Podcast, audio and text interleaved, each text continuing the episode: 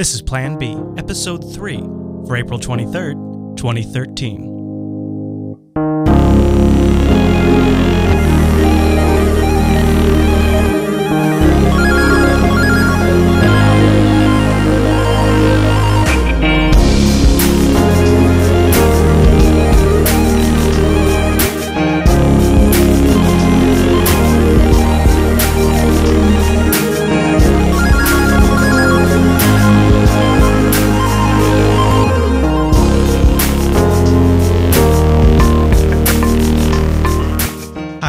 Listening to Plan B, Jupiter Broadcasting's weekly talk show contemplating the future and present of Bitcoin with insights for the novice, shop talk for the expert, and opinionated discussion for the interested observer of all things Bitcoin and related technologies. Hey, Drew. Hey. Hey, man. Welcome to Episode 3. Thank you. Thank you. So this week we have a heck of a show lined up. We're going to chat with Dave later on in the show. Dave Perry has his hands on one of the Butterfly Labs 5 gigahertz miners. We're going to get his thoughts on that. He's had it actually for the week. So he's got to put it through its paces for a little while, and he's been using it 24/7, so we'll kind of get his updated thoughts from when he put out an unboxing video earlier this week. And we've also we're going to have some news discussion, Drew, and we've gotten quite a bit of good feedback, too, so I thought maybe we'd start... We're kind of getting in order to this thing. We'll start with the feedback at the top, and then towards the end of the show, we'll do all the Litecoin feedback. Does that sound good to you? Yes, sir. Bring it on. All right, here we go. So this one I liked. It was a little long. Eric, I'm going to be honest with you. It was a little long. So we're going to paraphrase a little bit. We're just going to kind of jump into this sort of at the different points that we like. I realized before we get started, I should probably address something. It's sort of the elephant in the room. When we started this, when we did episode 2 last week, the price of Bitcoin was at like $68, $69. Now, as we're recording right now, the price is at $142, and it kind of appears to be going up, actually. So this is now, the show is not about the price of Bitcoin. In fact, we often say you shouldn't get too carried away about the price. But we're just going to be watching it as it goes. That might shape our conversation. Because we have a few clips we'll be playing this week from people that were like, oh, look at Bitcoin, it's a failure, it's popped, it's ruined. You see what happens? Yeah. But why don't we start with Eric's email here. He says, hey, Drew and Chris, first of all, love the show and hope to keep hearing it for years to come. The fact that you're covering the whole cryptocurrency market rather than just Bitcoins alone from the first episode is a very good sign, in my view. You know, we also got a lot of emails from folks that were essentially just saying, hey, we love that you're talking about other cryptocurrencies too. So I think that's pretty cool, pretty positive. Yep. Anyways, he wanted to share with us something interesting that a friend of his has been developing. He's kind of taking two of the most cool emerging technologies that we have right now, 3D printing and Bitcoin, and combining them into what he calls a crypto coin-based business. His project is 3D custom printing, and he actually also takes, I guess this is why it's a crypto coin business, is he also takes Litecoin and Bitcoin, which is kind of cool. Hey, there you go. Yeah, you go to this guy's site, and we'll have a link here in the show notes if you go read Eric's email. You go to a site, and you can put in an order, and he'll print up, you know, something on the 3D printer. He says... He's had a website up for a few weeks, and he's done a handful of commissions, like a Raspberry Pi case, a 3D scan of someone's face, a Minecraft creeper, of course, that's awesome, and a printed piece for other people to build their own 3D printer out of. And so it's a 3D printer that can then help you build a 3D printer, too, and you could pay for it with Bitcoin. Pretty cool. Oh, yeah, that's cool. He says, keep up the great work. He looks forward to shows in the future. I think... I don't know. I think Bitcoin and 3D printing are two great flavors that go together, and then you just add online ordering, and that's your third ingredient. And bam, you got yourself a Sunday surprise. Yes, sir. There you go. All right. Mitchell writes in. He says, "Hi, Chris and Drew. I'm new to Bitcoin, and I think it's really cool. I'm using Coinbase as my wallet on my Android phone, and I'm using Electrum on my Windows tablet PC as my main wallet. Wow, this guy's all about mobile." As I only have an Intel i3 core and 4 gigabytes of RAM on my PC, so I am only running about 200 kilohashes, and I haven't gotten much, so it's just a hobby. Wait a minute.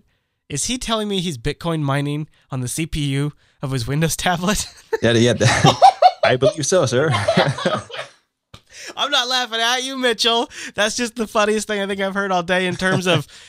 Not ever anything I ever expected. See, now that's something the iPad can't do. He's in it long for the 10-year long haul. Maybe, in about 10 years, that might be worth something. man, you know, Mitchell, he says, is there, so he's got a question in here, but I got to think the damage you're probably doing just in heat generation to the tablet is of more cost than any Bitcoin generation you're ever going to get. I mean, even if that thing had like, you know, like one of those NVIDIA embedded graphic subsystems in there, you're not going to be getting anything on that. But we had that guy last week that was doing the same thing, right? He was mining on. When we talked about that guy who was mining on a CPU, I completely didn't even realize. I mean, I read CPU, but I didn't realize that he meant CPU. I automatically assumed GPU because it just and even at GPU, compute. We're like, it's not worth it. Yeah. I mean, it really is not right now. It really is. Butterfly Labs is shipping ASICs. People are shipping ASICs. This is really not the time. Yeah, we're going to get left in the dust very soon. Oh, yeah, yeah. Anyway, so he goes on, and this is actually a problem. He says, is there a way to transfer Bitcoins without paying the 0.05 transfer fee? Because that's more than I have altogether in both. And he wants to consolidate from his Coinbase account to his Electrum wallet on his tablet. But the problem is the transfer fee is more than the balance that he wants to transfer. Well, the transaction fees aren't required by the network, right? Right. They're enforced by the clients, right? Right. Electrum lets you set your own fee from, I think they have a default of 0.002 now, or something that's 0.02 or so. It's lower than what the Bitcoin QT client is. The problem is that Mitchell has is I don't think Coinbase lets you alter that at all. I don't think when I went into my Coinbase account and looked around, I just had a send Bitcoin button, and you just put the amount and the address and hit send. There's no like advanced options to set the transaction fee or anything like that. Yeah, that kind of sucks. Yeah, it really does kind of suck, Mitchell. Gosh, I don't know what I don't know. Maybe if the chat room has any ideas here, because I've run into this too. I have some Bitcoins in the Mount Red mining pool that the Bitcoin subreddit had going for a while. And my balance there is lower than what they allow me to transfer out. But if he's mining to a pool, and then how did the money get into Coinbase? Because does Coinbase operate as like some kind of receiver for any kind of pool mining? Yeah, you could just use Coinbase as a wallet. Yeah, that's what I thought. It's just a wallet, right? So how did the money get into the Coinbase account? Did he purchase that? I thought he mined it. Well, that's a good. Maybe he purchased it and then spent some of it. Oh, that's true. Yeah. Yeah.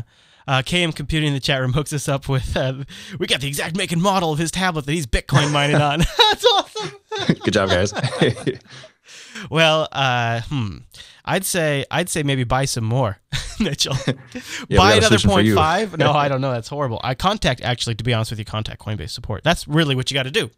Pretty much, yeah. You got to contact. I mean, they might let them around it, right? Yeah, yeah. They got it. This has got to be something people run into. It's like the Xbox point system where I get just enough points to buy one show, but then I have points left over not to buy anything. Oh, yeah, yeah. And we don't want that. No. But anyways, Mitch, also maybe reconsider. Now, here is a great example. We're going to talk about Butterfly Labs later today, so that's why it's on my mind. But with the idea of an external USB attachable miner, you could mine on a tablet because the processing is being offloaded to that USB enclosure. Yep. And so you could have a solid state, really low end machine doing it, which could be really great. Just as a follow up too for you, Mitch, in the show notes just below your email, I'll include a link to a discussion on the Bitcoin Stack Exchange about the different clients and the different transaction fee options that they have, and that maybe also if you do a little reading on that thread, it might potentially point you in the right direction. And thanks to everybody who wrote in. We got lots of emails. We just covered a few ones. We have more later in the show during the Litecoin segment. And we also got some text. Lots of just little short stuff, which was perfect. That worked out great. So thanks, everybody who texted the show. We didn't get any voicemails, though. Nobody called us. Well, yeah. So here it is. Call us, you guys. 1-352-587-5262. That's 352-58 Plan B. 352-58 Plan B. You can text us or call us. The texting is cool too. I mean, it's kind of almost easier to process than email in some ways, so it's kind of neat that way. But especially given how huge that one guy's email address or email was. Eric's, yeah, Eric got a biggie. Yeah, so we kind of paraphrase. We might do that if you send in a really long one. You can email us planb@jupiterbroadcasting.com or just hit that contact link at the top of the website. But Josh says he sent an audio, but I didn't catch it. Did you see an audio voicemail in the email? No, inbox? I didn't see anything like that. Mm-hmm. I didn't go into the voice portion of it. But. Josh, did you email planb@jupiterbroadcasting.com, Josh? All right. Let's. We got some bad news. We just gotta, you know, we can't. It's not all just unicorns and butterflies and roses. There's sometimes something bad that happens. And this week, right after our show wrap, the next day, really, BitFloor announced that they're shutting down indefinitely. And BitFloor is one that we'd actually talked about on the show in episode 1, because they were one of the really cool things about the exchange is you could take cash to a Bank of America branch. They would fund a BitFloor account, and then within 20, 30 minutes, that money would be available on the market for you to trade with. So this also, you know, much more anonymous too, because you just walk in there and hand the teller some cash in a little envelope. Right, right. And a dream for the day trader who wants to jump on a panic sell. So if the price drops way down and you want, you know, because on all the other funding options, you're waiting days for your money. I know, that sucks. Yeah, you can get that really fast if you're going to be going to that method. 20, 30 minutes. Your account's funded. Bob's your uncle. So BitFloor, I think BitFloor, what ended up happening, they've been actually a little tight-lipped. So basically, if you read their blog, which we have linked here in the show notes, the bank is shutting down their account. This is primarily how the funding happened on BitFloor. USB to BTC was done. You know, they would fund it, and then BitFloor would do that conversion. And they said, sorry, we're shutting down your accounts. And so I guess they're returning money back to the people who are using the BitFloor exchange. So people aren't out yet, but not all the details have been released on that. They say that the bank has issued them a check for the remaining account balance. Once this check is received, they'll be working on establishing some way to return those remaining funds to their users. But a lot of people are, you know, one of the big draws to BitFloor was you could be super anonymous. So it's a little hard to get a hold of everybody. Yeah, that's got to be a pain for them. Well, it's too bad. We got all this money we're sitting on, but we can't get a hold of these guys, you know. It might be pretty good. And you know what the result of this was is it sort of hit right. The market was starting to recover, but the media's sort of lag in covering Bitcoin was still in full effect. So they were still at the peak of covering the Bitcoin crash when this story hit. So then some experts went on some popular shows and started trashing Bitcoin altogether, one of which that got the most attention was on the Colbert Report. Now, this was a two-part... So this is actually quite a bit of time the Colbert Report spent talking about Bitcoin, and there's some people like myself who subscribe to pretty much all forms of advertising or good advertising, but the first half went pretty well. The second half was a train wreck when NPR's Money Talk guy came on and basically just tried to mention all of the ways that Bitcoin's evil. However, the first part's pretty funny, and I'll play a clip for you. But there is one thing I do know, folks, is that I am heavily invested in something called Bitcoin. Now, if you don't know what Bitcoin is, want to buy some Bitcoin? Oh. No? You sure? Okay, Jimmy. Tell them what it is. Bitcoins are basically just digital coins traded between computers. The writer of the program created a finite amount. Like gold, the value changes daily. Bitcoin is gold for nerds, if you will. Yes, gold for nerds. Or as we nerds call it, mithril. Brighter than silver, stronger than steel, mined by the dwarves in Moria until they dug too deeply and released Durin's bane. You know.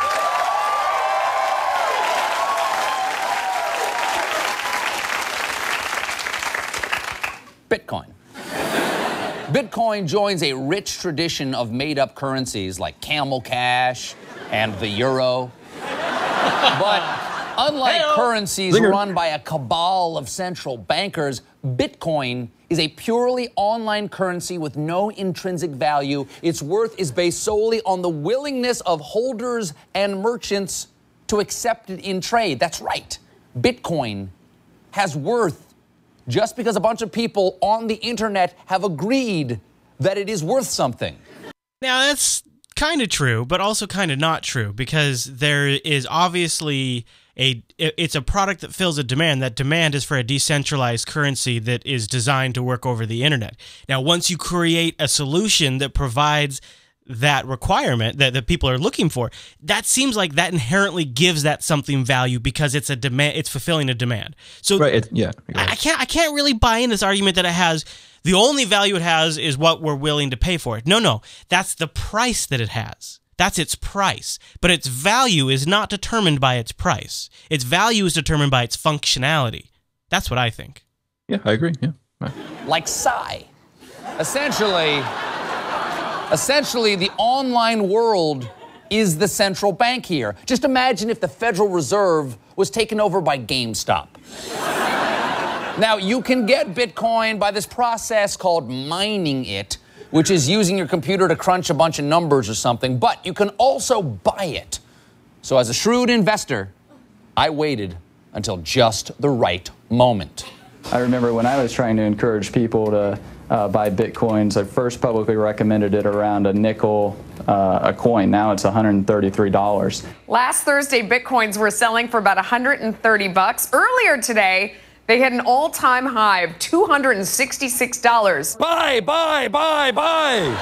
Bitcoin plunging more than $200 in value. It took an absolute nosedive. It crashed. Bitcoin's value crashed. The Bitcoin is going bananas. I'm ready to vomit after what has happened today.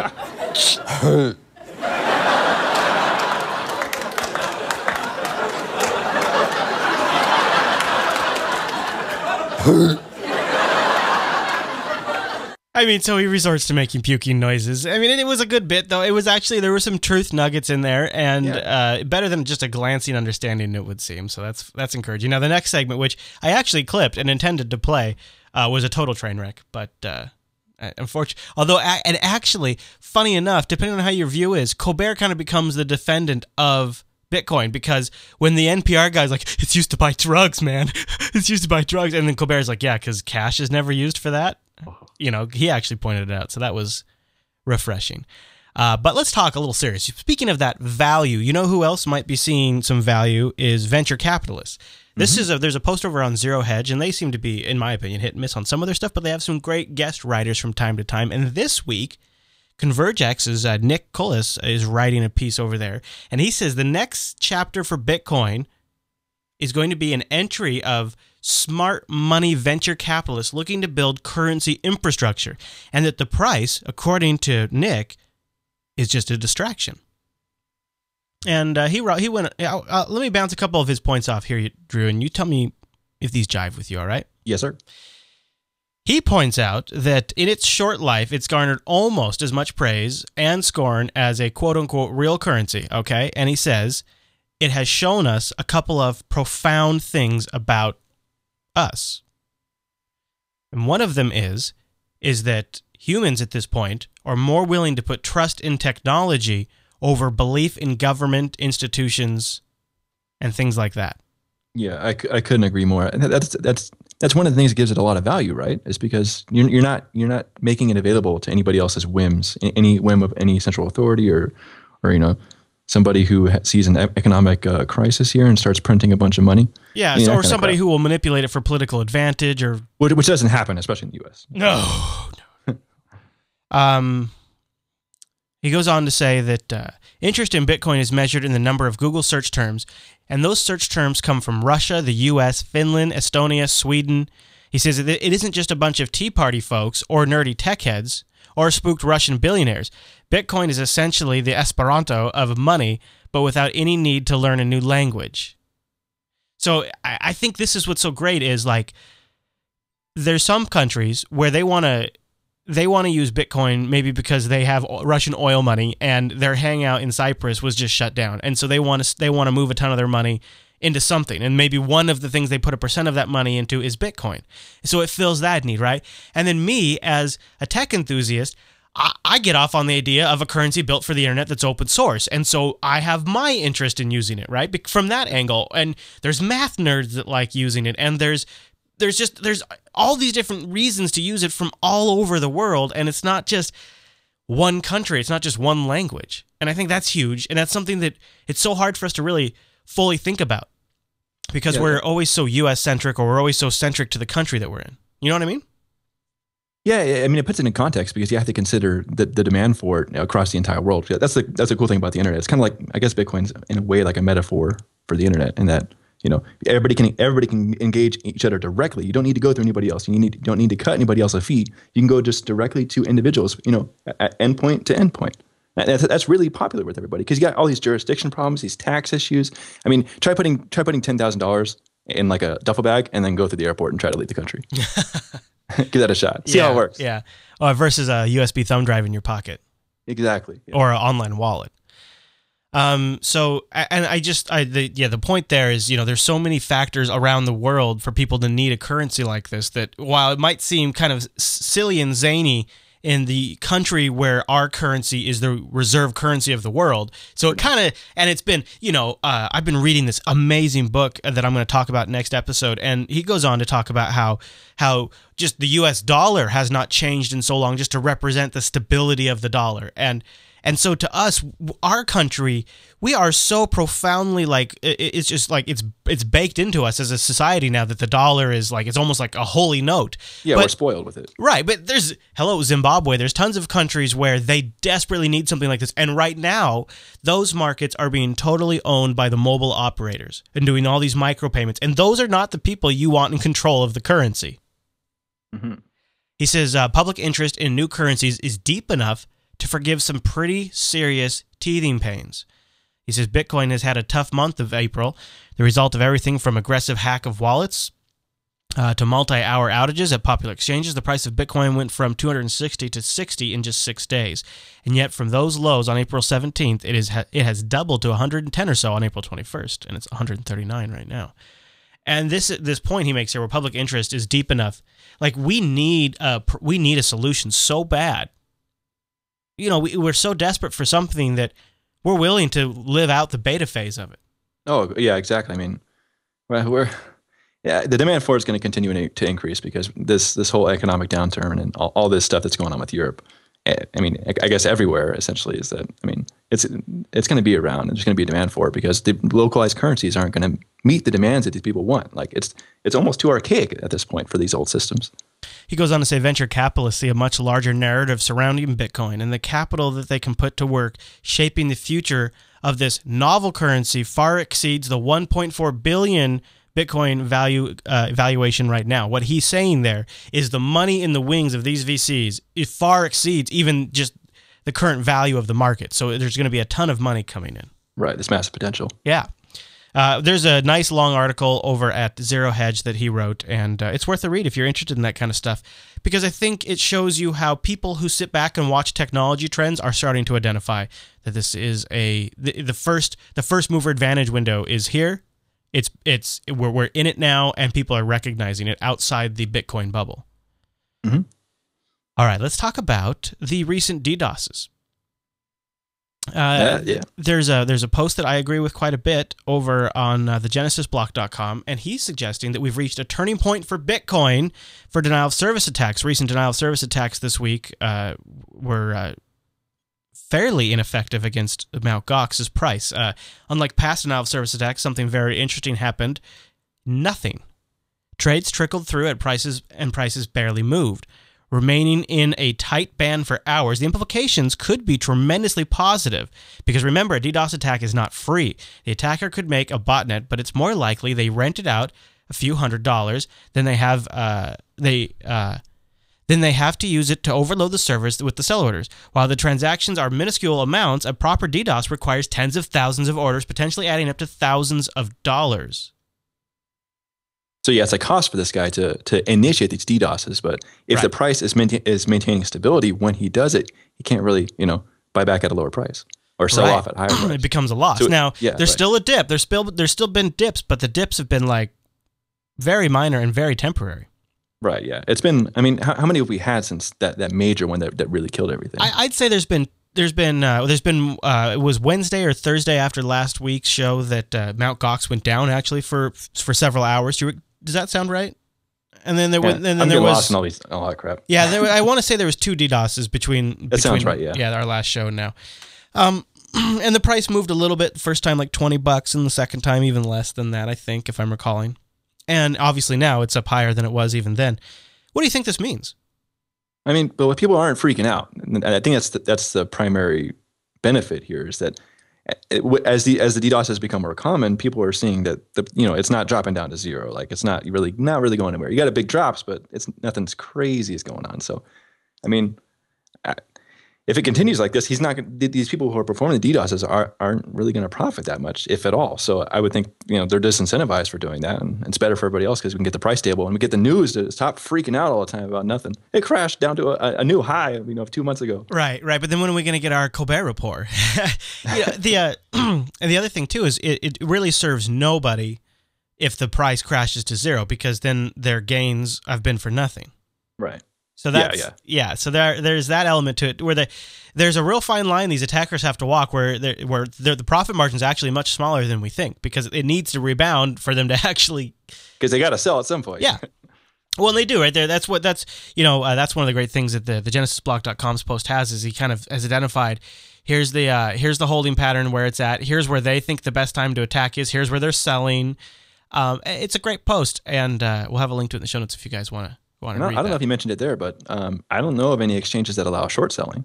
So, I mean, because that could be a significant way to profit off of DDoS, right? Very good point. And very, very good point. He does bring it up. However, Mark Karpelès, he's the CEO of Mount Gox, and he was interviewed today by Reuters TV, and they asked him about short selling. So let me play a little bit of this interview. I don't have the whole thing in here, but we'll just play a clip from it, and I believe that comes up. I met up with CEO Mark Karpelès in Tokyo, and I asked whether the Bitcoin's recent roller coaster ride would affect the currency's long-term viability.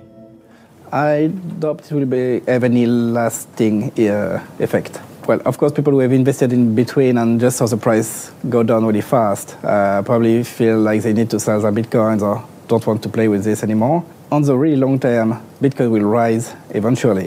What would you say is the real value of a Bitcoin? The real value of Bitcoin is the price at which people are ready to buy Bitcoin, actually. Well, as we see things here, there's a good chance that Bitcoin will then rise again and will slowly adapt to a price in between the highest and lowest price we saw.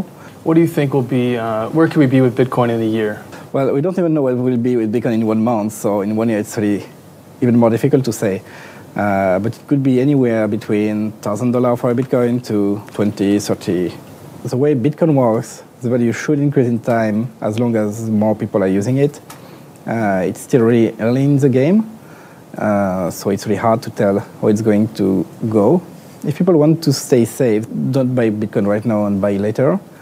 People who buy now have more chance, of course, to make more profit or losses. For an equal risk comes an equal profit. And what needs to happen next for Bitcoin to really take off? The most important part for Bitcoin to grow is for merchants to accept Bitcoins. Well, the more major merchants accept Bitcoin, the more interest people have to buy Bitcoins to actually use those Bitcoins in merchants. So it's moving people away from speculating into actually using the coins. Well, speculation still depends on Bitcoin being useful for something. How much real money are we talking when you see money going in and going out? Depending on the days, we get anything between $20 million. $20 million incoming every day. Incoming in our system. In terms of outgoing transfers, currently we see $300,000 to $1 million going out a day. $20 million in, $1 million out. That's a nice ratio for the future profits. Future increase in price. Lots of money. Yeah, exactly. That's money to be spent, right? Oh, yeah. It ain't there for no reason. Right, exactly. Flowing in and not much flowing out, I guess there's room for Bitcoin price to raise more. Will you introduce the ability to short the Bitcoin? Well, we're working on this. The only issue with shorting is the legal side of things. To be able to offer this kind of advanced features, we need to get the proper licensing, which usually requires to tell what we are shorting, but Bitcoin having no legal definitions, it really makes things challenging. Do you foresee taking moves to limit volatility with, for example... So before he answers the putting a break on the market question, so there's the question about shorting. They want to do it, but they're worried about regulation, and because he says there's no existing laws for Bitcoin, it makes it harder. It almost sounds like they're trying to get regulators to regulate, that way they can have rules to follow. I guess. I think they're trying to be proactive, like at least in some of the measures they were taking with, being proactive with like various governments to actually, get out in the open, So there's been a rumor going around that Mount Gox would implement a a braking system. So when the market starts going crazy, I would assume some person in like a steam engine room would pull this giant crank and it would slow down the Mount Gox trading engine. And maybe they'd introduce like some sort of lag system.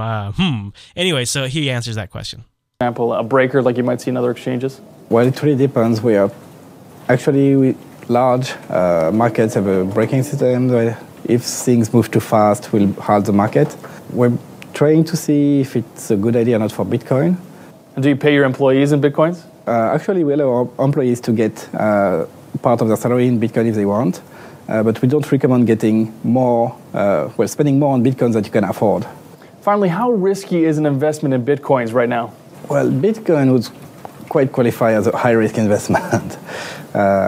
If you buy Bitcoins, you should buy with keeping in mind that the value could be zero the day after. For now, even if it shouldn't happen, there's still a chance it could happen. There's no guarantee, there's no nothing behind Bitcoin trying to keep the market value high. And while there are more and more people buying Bitcoins, for now it's still a high-risk investment. I love, isn't he a great cheerleader there? So, and I got to be honest, and I don't mean any respect to him because I respect very much what Mount Gox has accomplished, but this was not a flattering interview for Mark.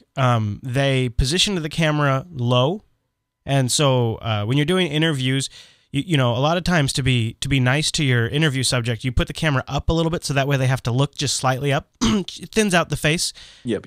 And you can also light from below, so that way they don't have bags under their eyes, but instead he was lit from above, so he has these bags under his eyes. He's sitting on a bouncy ball, and he's just kind of sitting there with the camera low, with his legs spread open, and it's just very, it's informal, it's very relaxed, but it's definitely not a good image.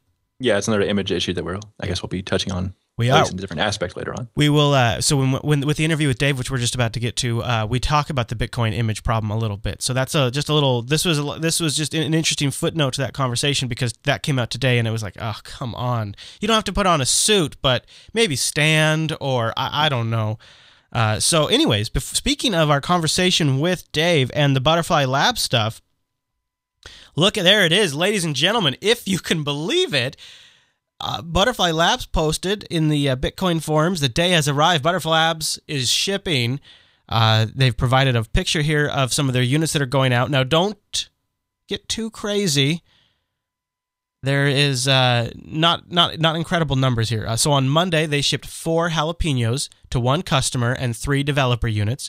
On today, they shipped 3 more to customers. They say here that they're getting ramped up. And they're not going to be making daily reports on how many they're shipping, but eventually they'll do another update to let people know. But according to Butterfly Labs, there's about a half a dozen or so that are going out to customers. That's pretty exciting. And Dave was one of the guys that got his hands on one of these development units. He's had it for about a week, and I had a chance to sit down and chat with him. I have Dave Perry from codinginmysleep.com on the line with me. Hey, Dave. Hey, how's it going? Hey, man. So thank you for joining me late at night. I know it's after a work day for you, so I appreciate you joining us. But, you know, it was timely because you have your hands on a pretty hot commodity right now. I do. I think aside from the sort of half-built, half-working, from the pictures I saw, not even in a case, units that they gave to Luke Jr. just to have him be able to write the software. Right. I think this might be the only Butterfly Labs ASIC that's actually outside of their factory. And this is a 5 gigahash unit? Is that what it is? Yes, it is. I went to call it the jalapeno, but they've apparently changed the wording on their website, and it's no longer the jalapeno. Oh, okay. Well, all right. So that's why you're here today, because you have this unit, and I want to chat with you a little bit about it. But, you know, I came across your blog, codinginmysleep.com. Actually, before you got your hands on the Butterfly Labs unit, you had a pretty good post recently called Bitcoin's Image Problem. It's something I've been kind of kicking around too. So when I saw the title, it grabbed my attention. I thought, this is kind of what I've been thinking about. And you drew a great comparison where you put a picture of the Ben Bernanke up there and you said, you know, this guy looks like a professional. And then you put your average hacker up there, or in this case, Luke Jr., and you said, not looking so professional. Yeah, I actually feel a little bit bad about that. I got an email from Luke Jr. shortly after that. It's like, you know that picture wasn't supposed to be like professional, right? Yeah, I know. I'm sorry. Yeah, that's definitely not Bernanke at his worst. That's for sure. No, absolutely. I'm sure we could find a really bad looking picture of Bernanke if we tried. But you know, Dave, I got to say, I think the point's a little valid when I'm seeing the coverage on CNBC and I'm seeing the coverage on Fox Business. The best representative I think we get for Bitcoin is either the BitPay folks, or the Bitcoin ATM guy, or Max Keiser. Yeah, and Max Keiser's kind of in the maybe category for me personally. I mean, I don't have anything against the guy, but he does kind of come off as crazy. Well, do you think he's pumping? I don't know. I mean, he feels to me a lot like he's in that same sort of category as Jim Cramer. Or he's more about making a spectacle than being taken seriously. I do agree, at least on his show. Absolutely. I don't know if you've seen some of the conference videos where he's like at the Bitcoin London conference, and he seems much more, you know, toned down. Yeah. He behaves himself in those settings, I think, a little bit more. I'm of two minds as well, because to me it seems like potentially. So he does go way back with virtual trading systems, and he even has patents there, which is a whole other area that I have concerns about. But because wasn't he one of the big players in the Hollywood Stock Exchange? I think they called it the Hollywood Virtual Stock Exchange. And he also developed some sort of internal system that he took the patent for, and he licensed it to a major firm. And so it could be he innately gets the fundamental value in virtual currency in a interconnected world. Maybe so it could be that, or it could be he's pumping and dumping in a completely unregulated market where he can get away with anything. I think the crux of the problem is basically, I always say there's two different kinds of people. If you ignore the real hardline crazy people, or the people who are just so over political that you can't take them seriously at all. If you ignore that tiny fraction, that really vocal fraction, but that very tiny fraction, and you just look at the people who are seriously into Bitcoin, it seems like most of them fall into two categories. Either, like me, they were, you know, geeks that got into it for the crypto and then they learned the economics, or they're economists who got into it for the economics and then learned some of the crypto. And it, in my opinion, it seems to be that, like, you talk about the BitPay guys, they're all, with a couple of exceptions, kind of in that latter category where they're all economists and they got into it for the economics and then they learned the crypto. Which actually kind of shows a certain maturity level of Bitcoin.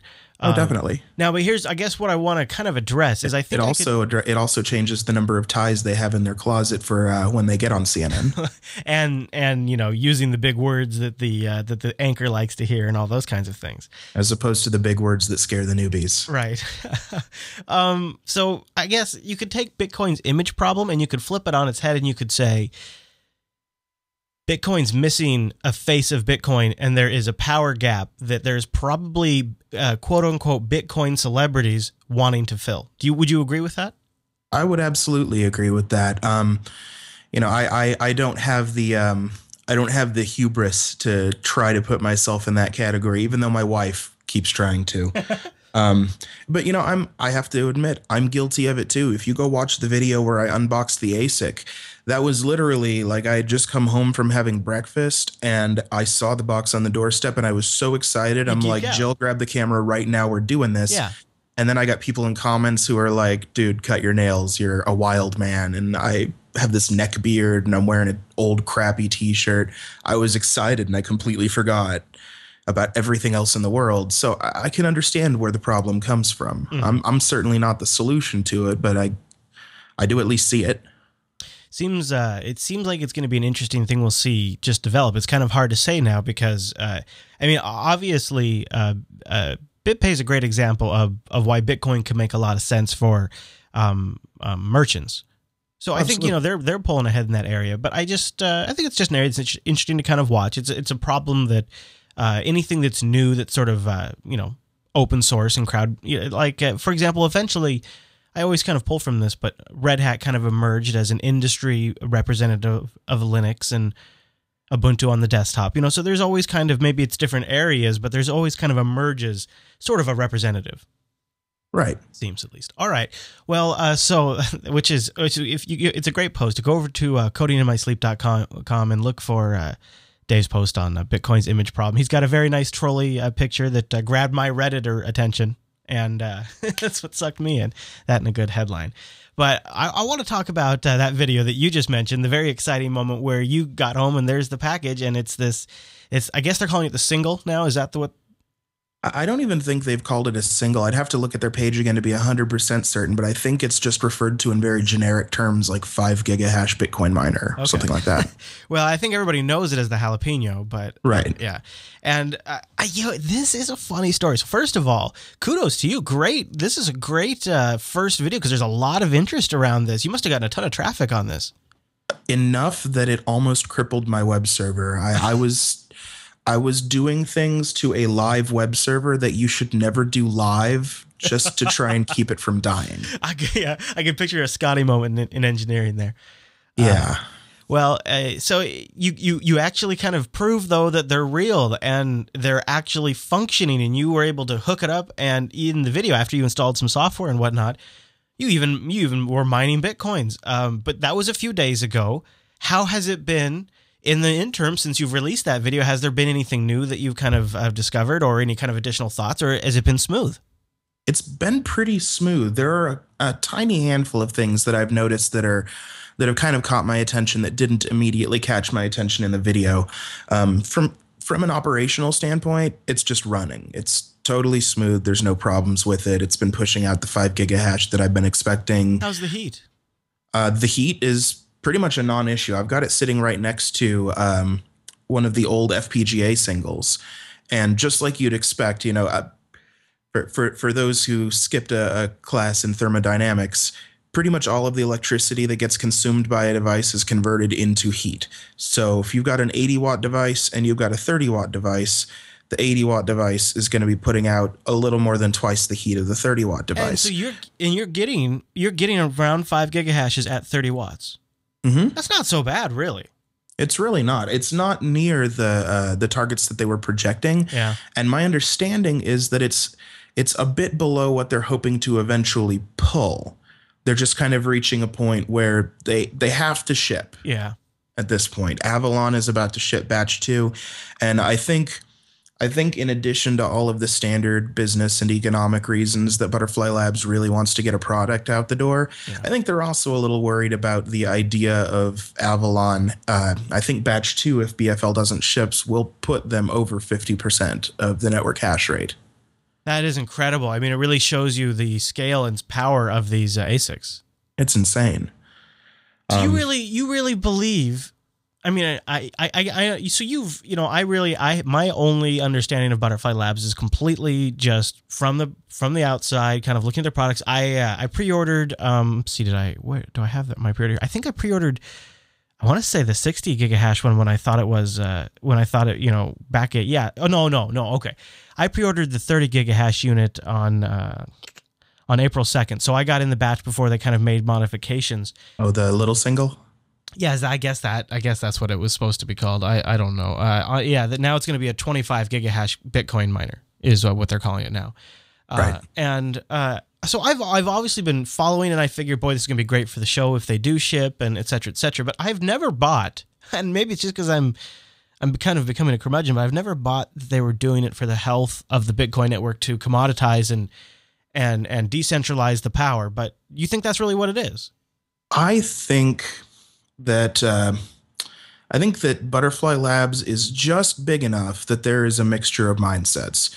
It's not quite on the scale of the, like most of the other operations that have been churning out hardware are kind of, you know, Apple in the 80s. There are a couple of guys in a garage who, you know, get the right contacts at the right time. Yeah, but they're building Apple IIs. Yeah, they definitely are. Yeah, exactly. But Butterfly Labs is somewhat bigger than that. There's, at the very least, several people involved at the upper levels, and then they've got employees and things doing other stuff. But I think at the upper levels, they have just enough people involved that there are multiple voices. There are some people there that are Bitcoiners through and care more about Bitcoin than they probably do about their own company. And then there are people who are just there, you know, as pure businessmen trying to make money, and then there are people all shades of gray in between. And so I think where's all the scam mob mentality coming from in the community? Is it just because it's been so long since they've announced it? It's partially that. It's also because Butterfly Labs has a little bit of a spotty history, and they have a couple of people involved that maybe haven't always behaved exactly the way they should have. It really goes back to the original FPGA singles. Back at that period of time, the thing you got to understand about an FPGA, it's basically a chip that you can program to pretend to be other chips. So they're really useful for prototyping things or for making very small runs of things, but they're not something that usually finds its way into mass marketed products. So when someone shows up and says, we're going to make an FPGA miner, and they give you an outrageously high looking hash rate, and they give you an outrageously low looking price. Mm-hmm. And this is what they did. They just announced it on their website before they actually had a product. Everyone shows up and says, no way, you can't possibly get that many FPGAs. You can't get their price that low because there's no way to buy them in that kind of bulk. You know, there's all of these arguments. And then people are saying, well, you know, it doesn't make sense from a thermodynamic standpoint. You can't pull that much hash rate out of those FPGAs. So they start to think maybe they look a little like they don't know what they're doing. Right. And with the first run, what basically ended up happening is, to some extent, Butterfly Labs didn't necessarily know what they were doing. They knew enough to build the product, but the math by which they arrived at their hash rate was obviously flawed. So they ended up coming in, just like they did this time, a little over power and a little bit over on power consumption and a little bit under on hash rate. But they did deliver a product, and they mass manufactured and got lots and lots of them out there. I think I could get heat for it, but I actually, you know, when I threw in for my pre-order, I kind of expected. It kind of felt like, you know, it's when you pre-order something that's still in R&D. You're just not ever going to it's not quite going Kickstarter, but it's almost like that. You're not quite going to get what they're delivering because they're still actually building it. But you know, hammered down the specs perfectly yet. Yeah, exactly. But as you and I are recording this Monday night, the number 3 story on the Bitcoin subreddit, and it's also one of the more active threads in the Bitcoin talk forum tonight, is Butterfly Labs has announced they're shipping the first jalapeno units. Now, see, they've actually called them jalapenos here in this. Or somebody did, but they've got a picture of it here. They've got the units boxed up, and they're actually mailing them out today. Oh, maybe I'm mistaken. I'm hardly their marketing and PR arm. Yeah. Well, you know what? Yeah, it's completely understandable because I'm on their website. It doesn't say jalapeno anywhere. So. Oh, okay. Yeah. No, it's so confusing. I'm 50%. And again, that might go back to there being lots of people who work there. Maybe some marketing person decided to not call it the jalapeno, and everyone else just ignored him. So, what do you think? Do you think when these units start hitting the market, they're almost going to make them irrelevant because the hash rate or the difficulty rate will go up? So that's absolutely true. I mean, with any jump in mining technology, the people who are there first ahead of the curve are the ones who stand to make the most money. Sure, because you know, like right now, this thing mining at 5 gigahash. If you do the math, that's like $1,000 a week. At current difficulty levels. The difficulty levels are not going to stay that way for very long. There's a lot of these things in the wild. So the first handful of people who get their hands on these things are going to reap the majority of the benefit. And then, you know, I hear a lot of people saying, oh, you know, the people who are at the back of the queue are just screwed. And I don't necessarily know that I agree with that. I think the people who are at the back of the queue are basically going to be doing what I was doing with my FPGA single. Right. It just sits on my desk. It sucks down an amount of wattage that I don't really care about. You can let it go for quite a while. And yeah. Well, so have you heard more power than that by turning off the light bulb on my desk? Yeah.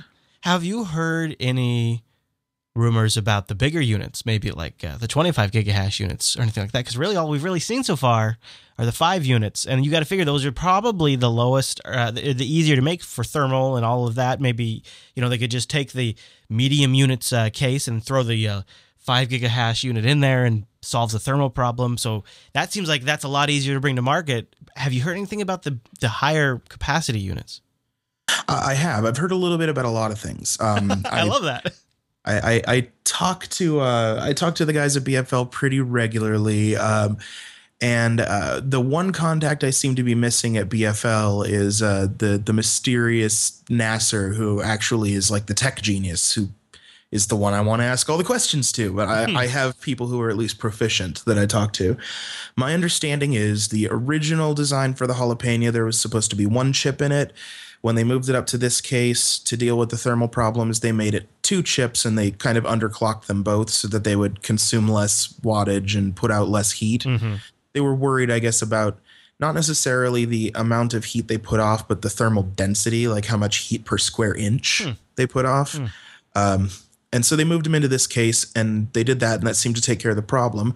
My understanding is also that, and this could end up being completely different when it actually comes to fruition, but they felt confident that the little single would still be able to fit in this case too, but that the regular single was going to need a bigger case. I've seen pre-renders of it. I'm not really allowed to say too much more than that, but it is bigger. Yeah. It is a bigger unit.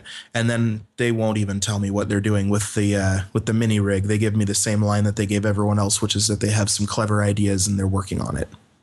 Wow. Well, you know, we'll see what happens. I think it's going to be interesting. And I one of the reasons why I'd really love to see them be successful is it sort of does sort of distribute out the computing power to the people, you know, in a way. I mean, there's nothing preventing, once these guys really ramp up production, for somebody buying a huge batch. But you would think initially it's going to be limited. And so a lot of people will just sort of, it'll spread out in the market slowly. So I'm not as much of a pessimist about the difficulty rate. Obviously, it's going to go up, but they're only going to ship so many so fast. So the first people in, like you said, really will sort of be the best rewarded. And it'll eventually slowly creep up the difficulty rate. Yeah. Oh, and the other reason that, you know, I really like Butterfly Labs, it goes back to our prior conversation about Bitcoin's image problem.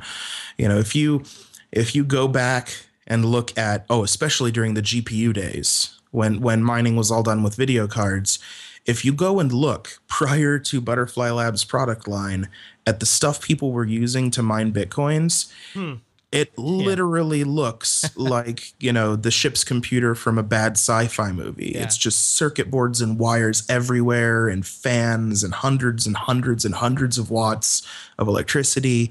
And, you know, even the Avalon. I've got nothing against the Avalon guys. I would love to have an Avalon. Oh, yeah. But the case is like sheet metal and machine screws. Mm-hmm.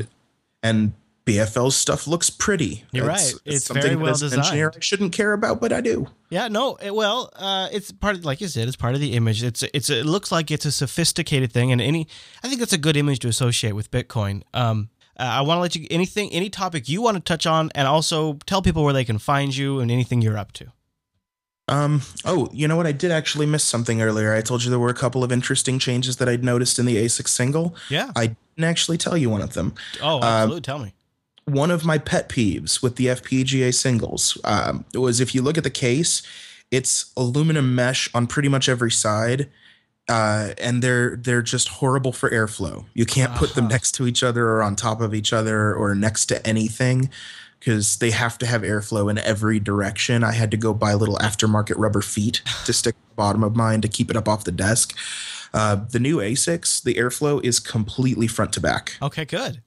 So intake on one side, exhaust on the opposite, no holes anywhere else. And those are the only sides you have to worry about clearance on. How's the build quality feel? Now, this is not necessarily a final unit you have, but I mean, the build quality feels like about what I would expect. I mean, it feels basically the same as the old FPGA. If I still had the case on the old FPGA unit, I probably would have to double take to tell them apart. That's awesome.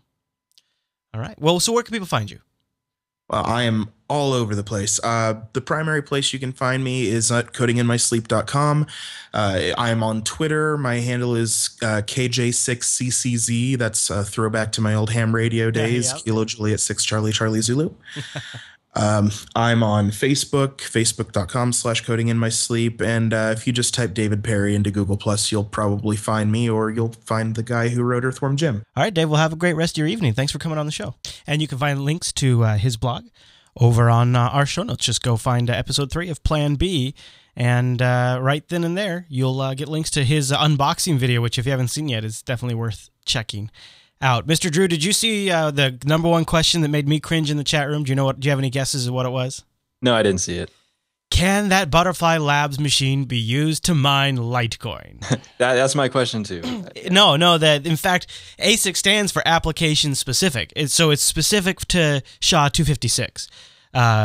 We actually chat a little bit about Litecoin in the interview, but I cut it just for time. But the problem with the Butterfly Labs and also the Avalons is that they are only going to work for Bitcoin, and the memory requirements of Scripta is going to be far beyond what those Butterfly Lab units or the current generation Avalon units will be capable of. Now, who knows? Maybe we'll have hybrid or reprogrammables or something in the future. But for right now, if you make that investment, quote unquote, it's only going to mine Bitcoin. So I hope it pays off, because I got the 25. Well, it was 30 when I pre-ordered it, but I'll get the 25 unit. When are you supposed to get yours? Don't know, but as soon as I do, of course, I'll have a full report on the show. So. All right.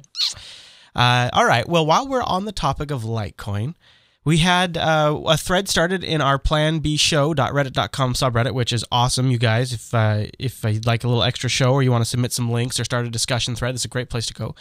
And we have that linked in the show notes. And it was started by Jersey85. He says, I'm really interested in the Litecoin pool for the Jupiter Broadcasting audience. Is anyone else out there working on this, or is it just me?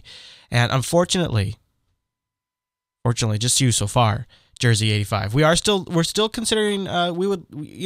Both Drew and I are Litecoin miners, and I think it'd be kind of cool to get a pool started. Drew, are you still on? What was the pool?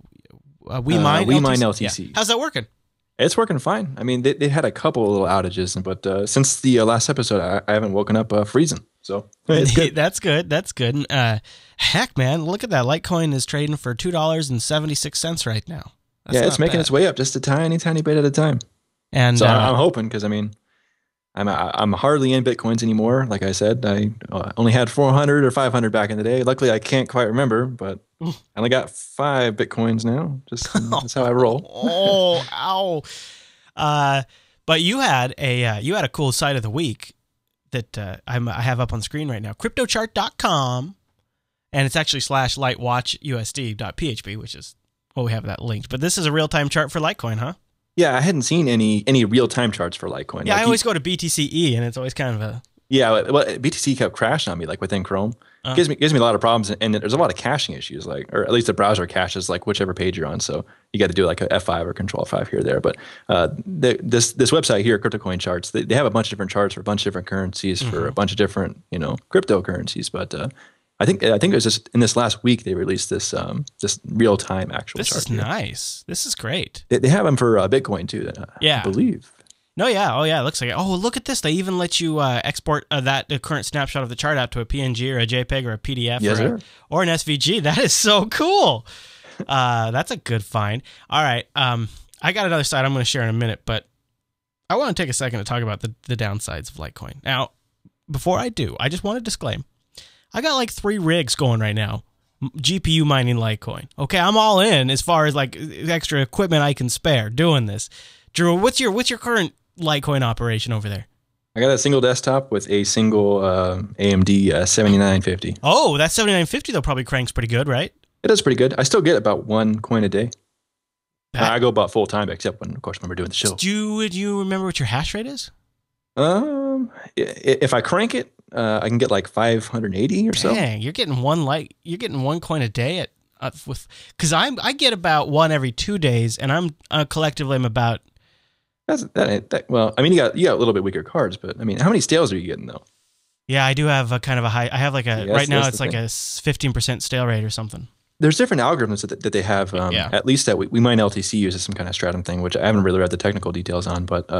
It's supposed to use a little less network, and it's supposed to be a little bit more reliable in terms of getting actual valid shares. Yeah, I'm still on Burnside just because it's cool. They have a bunch of stuff on Burnside. I used them for a little while, but this WeMine LTC, I think I only started this month. I think is when they first opened business, but they got US and we got emails from a few folks that said they're using it now too. Yeah, I saw those. That's pretty cool. All right, so let's talk about the negatives of Litecoin before we go on, because I think we've talked a lot about the kind of positive sides. Both you and I were in it. We're mining. You're even doing a little fail trading, and hey, that's pretty good. I like that. That's neat, man. I'm feeling pretty good right now. I bought when it was at 92. I bought 3 at 92, and I'm feeling good right now. I'm feeling good. So far I have sold on highs and bought on lows almost every time. Just do the opposite of what I do, and you'll be fine. So I'll just like call you up and be like, hey Drew, man, I was thinking about buying. If you're like, do it, then I know I should not. Yeah. Whatever I say, do the opposite. That's why you should never listen to any financial advice from Plan B. Exactly.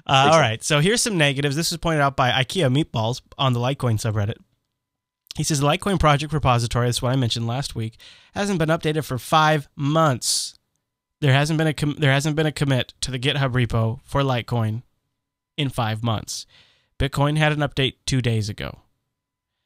Obviously, the Litecoin infrastructure is weaker than Bitcoin as well. At this point, Bitcoin's hash rate is astronomical.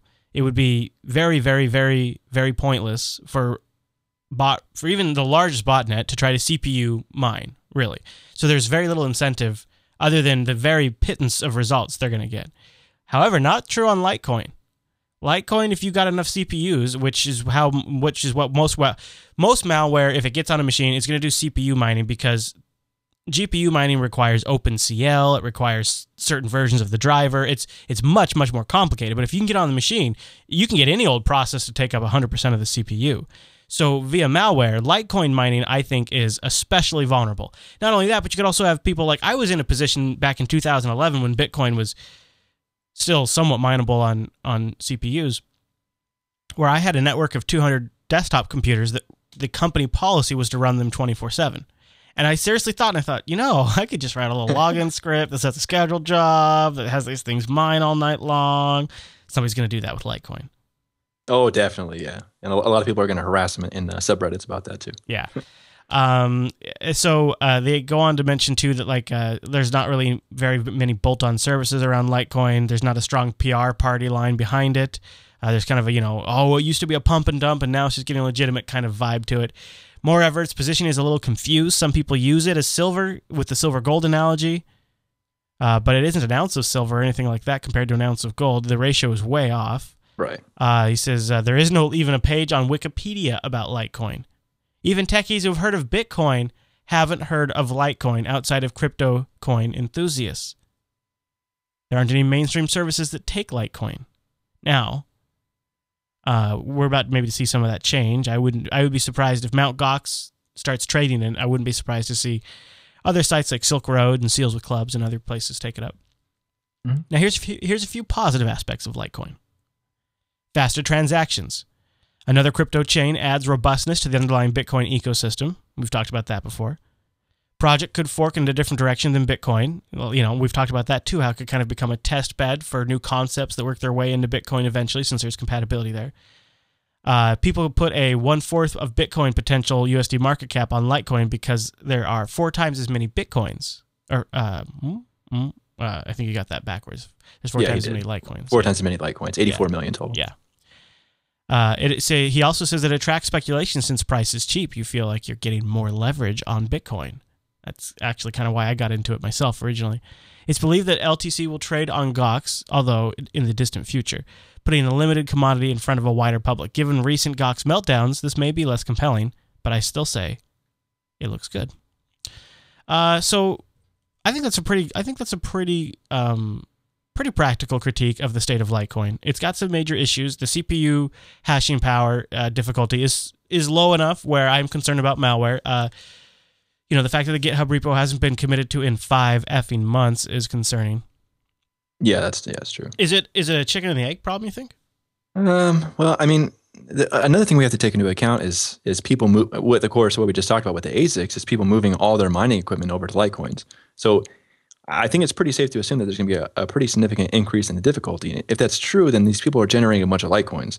And if they're generating a bunch of Litecoins, I would think that they want to use them as a means of exchange somehow. So I think that might encourage at least some good and service providers to pop up around it. So that might be a positive thing, that would help bolster the Litecoin economy, I guess, as you could call it. There is a Litecoin Wikipedia page. Well, we'll look at that. Maybe it just got whipped together real quick. Let's go look at the view history, or else let's see how old this thing is. It was oh no, it goes way back. It goes back to older. It goes past October 2012. You know, so that's a good point, right? As there's more coins created, there's sort of this drive to use them and use them for something now that I've got them, right? So that's absolutely very true. At the same time, you'll have Mount Gox coming online offering trading. You already have some exchanges like BTCE that are accepting it. And if the price of Bitcoin does continue to go up, we're going to need the need for Litecoin goes up. Maybe Litecoin will evolve as more of a means of exchange and Bitcoin as a store of value, maybe. Right. Or yeah. Right. Yeah. Or different. Or Bitcoin's used for a different level of transaction. Yeah, like a higher level. You know. Yeah, sort of like coins and dollars. There's a ton more Litecoin. So at least in terms of the value ratio, I mean, we're good. With the rate of the generation of the blocks, you're going to have a lot more Litecoins in the market relative to Bitcoin. So. And monitoring just the GitHub repo isn't totally accurate of the Litecoin activity and the development around it, because there's also other projects going on, and there's forks of there's an Electrum Litecoin fork that wouldn't be reflected on that GitHub page. But I think that's something to watch. And the person who posted that in the subreddit, I think they were the ones who posted a rebuttal. Towards the bottom of that, or it might be the leading comment on there, but yep. He brings up a lot of good points about that kind of, argue against what basically all the pros and cons that we just read about. There, we'll have that thread linked in the show notes. Email from Jason, enjoying Litecoin, but he has some questions. He writes in, he says, "Hey guys," he's also written a text net before. Well, how cool is that? He said, I've been hearing about Bitcoin for well over a year and finally decided to look into it about a month ago. And just as I got into Litecoin mining, Plan B shows up. It was great timing. Right now, I'm mining with poolbits.com, and I've accumulated a balance of 0.04709423. I'm hoping that is not a count of the Litecoins, since I have had a pair of i7s. It's a 2011 MacBook Pro and a Xeon 5620 running for a couple of days, and that return would be abysmal. I'm working on getting GPU mining working, but I'm doing it on an old Linux P4 with an old GPU, and FreeBSD is on the Xeon, so I'm running into obstacles. But I'm learning a lot about cryptocurrency, so it's worth the struggle. Any idea, though, what that unit of measure is? Drew, what do you think that unit of measure is? I'll tell you what it is. That's how much he's accumulated. That's his balance. When you have a balance of 0.04 Litecoins, that's yeah. I mean, are you? Yeah. I mean, I have no point of reference for CPU mining of Litecoin. Drew, have you done any CPU mining of Litecoin? I tried that at the beginning. I first got into Litecoin before it got before it was ever even close to $1. But I did some CPU mining with my dual core, about 4-year-old 2.6 gigahertz thing. I got a whopping 7 kilohashes per second. Yeah, the problem that Jason's up against is the difficulty rate for Litecoin's been going up quite a bit, because pretty significantly. Like in the last couple months, it's multiplied by yeah. Well, all these GPU miners on Bitcoin are swinging over to Litecoin. So you have all this transition. All this. So this is part of the problem. Is all of this. All of this hardware's out there. All of these investments have been made in the power, in the cooling, in the GPUs, and they're all got to go somewhere. This is another reason why I think Litecoin could do well, is because people need to do something with that hardware.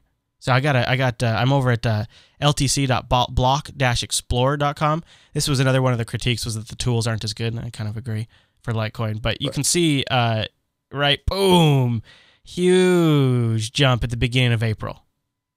Huge jump. Right when I sold. Yeah. I remember it well.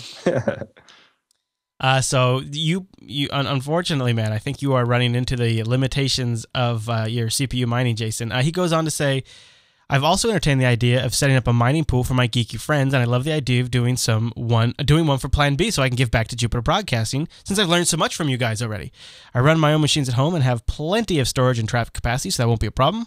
I could get a VPS somewhere, but maybe Alan could be convinced to setting one up on Scale Engine. If he wanted to run a VM on Scale Engine, I could talk to Alan about that. Thanks, Jason. I will talk to Alan about that. Maybe that could be our pool server. Because, I mean, we're going to have a few hundred, right? It's just going to be a collection of us. But that means when we find something, the split will be greater, I believe, right? Isn't that how that works? Yeah, I mean, because, I mean, we're going to be, I guess, possess more shares because there's going to be only a few people. So if we do find a block, then it's going to be distributed, you know, at a higher rate to individuals. Yeah, and so that's kind of cool.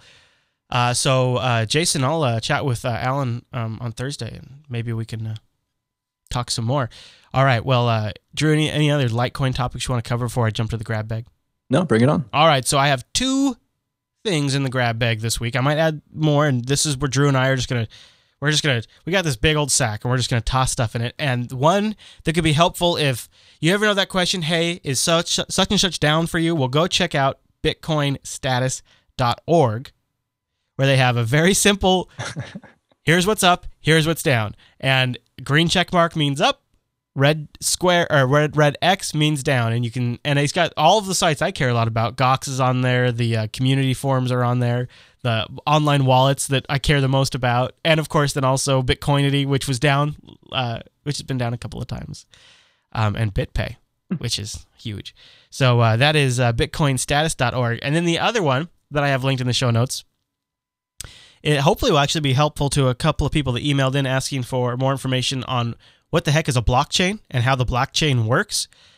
Awesome infographic that was put out earlier in the week and then has been revised today to be even more accurate, explaining what the heck the blockchain is. And it is a really good infographic that you can go check out. It's way too long for us to read on the show. We're gonna cover some of these basics in a future episode. We're gonna make like a little boot camp, I think, at some point. But for right now, this will really get you started. Go look at this infographic.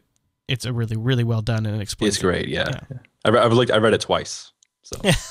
You know what? And for the awesome folks in our live chat room, boom, just gave them. I've been handing them links throughout the whole episode. So if this is one reason why, if you're listening, you're like, oh, what was that? What did he just talk about?